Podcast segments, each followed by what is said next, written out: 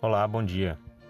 Em outubro de 2009, eu saí de casa para fazer minha missão de tempo integral. Assim como todo jovem da igreja que vai para a missão, a gente vai sozinho. Muitos têm a primeira oportunidade de viajar de avião, de conhecer esse sistema de aeroporto, de check-in, de liber, né, dispensar bagagem e cartão de embarque, muitas coisas que é novidade para muita gente, né? E, e assim comigo também foi. Eu saí daqui da minha cidade, fui de avião para a capital do estado, que é Belo Horizonte. No outro dia saí de Belo Horizonte, fui para São Paulo e fiquei lá em São Paulo por um tempo. E aí depois eu já estava em companhia de outros missionários quando quando fui para para Cabo Verde. Mas esse trecho sozinho é, só não me deixou preocupado porque eu sei que a igreja ela tem muita organização com relação à, à segurança dos missionários e ela sempre pro, provê uma maneira de alguém estar nos locais para encontrar o missionário, para orientar, enfim. É, e eu estava lembrando aqui do, do profeta Nef, na ocasião quando ele e sua família foram orientados pelo Senhor, através de seu pai Lei, de que deveriam é, sair de Jerusalém por causa da iniquidade do povo e tudo mais, e que eles deveriam levar as placas com as escrituras, e essas placas estavam de posse de um homem chamado Labão. Labão era um homem muito poderoso e ele não daria as placas, como realmente ele e os irmãos Nef e os irmãos tentaram algumas vezes pegar as placas, comprar as placas e tudo mais, e ele não abria mão da, das placas. Então Nef tinha que conseguir as placas, era a ordem do Senhor.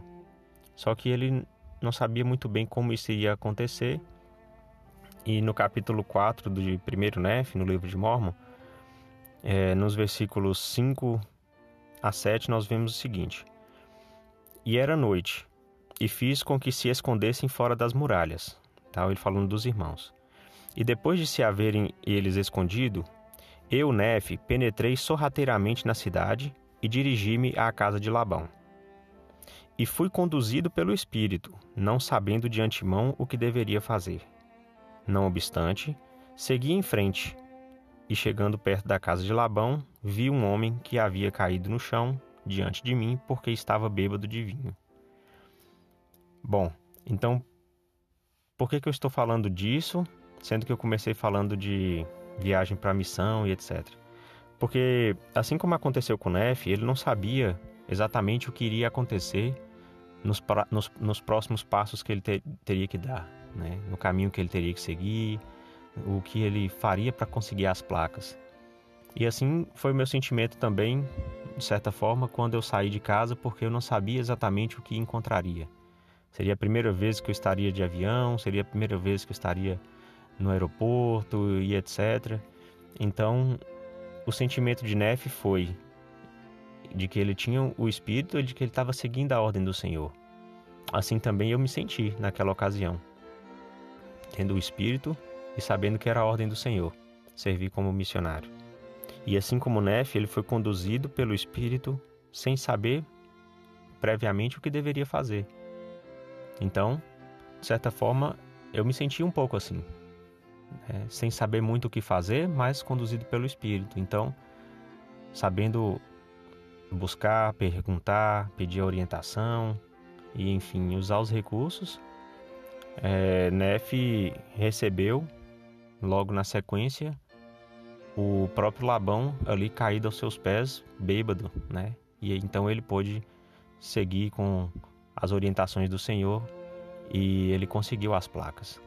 Então, quando a gente tem o Espírito, quando a gente sabe que uma coisa foi ordenada pelo Senhor, a gente, por mais que possa ficar um pouco inseguro, um pouco duvidoso sobre como vai acontecer, o que vai acontecer e etc., mas nós temos que saber que pelo Espírito nós podemos ser guiados e Ele pode nos indicar todas as coisas que devemos fazer.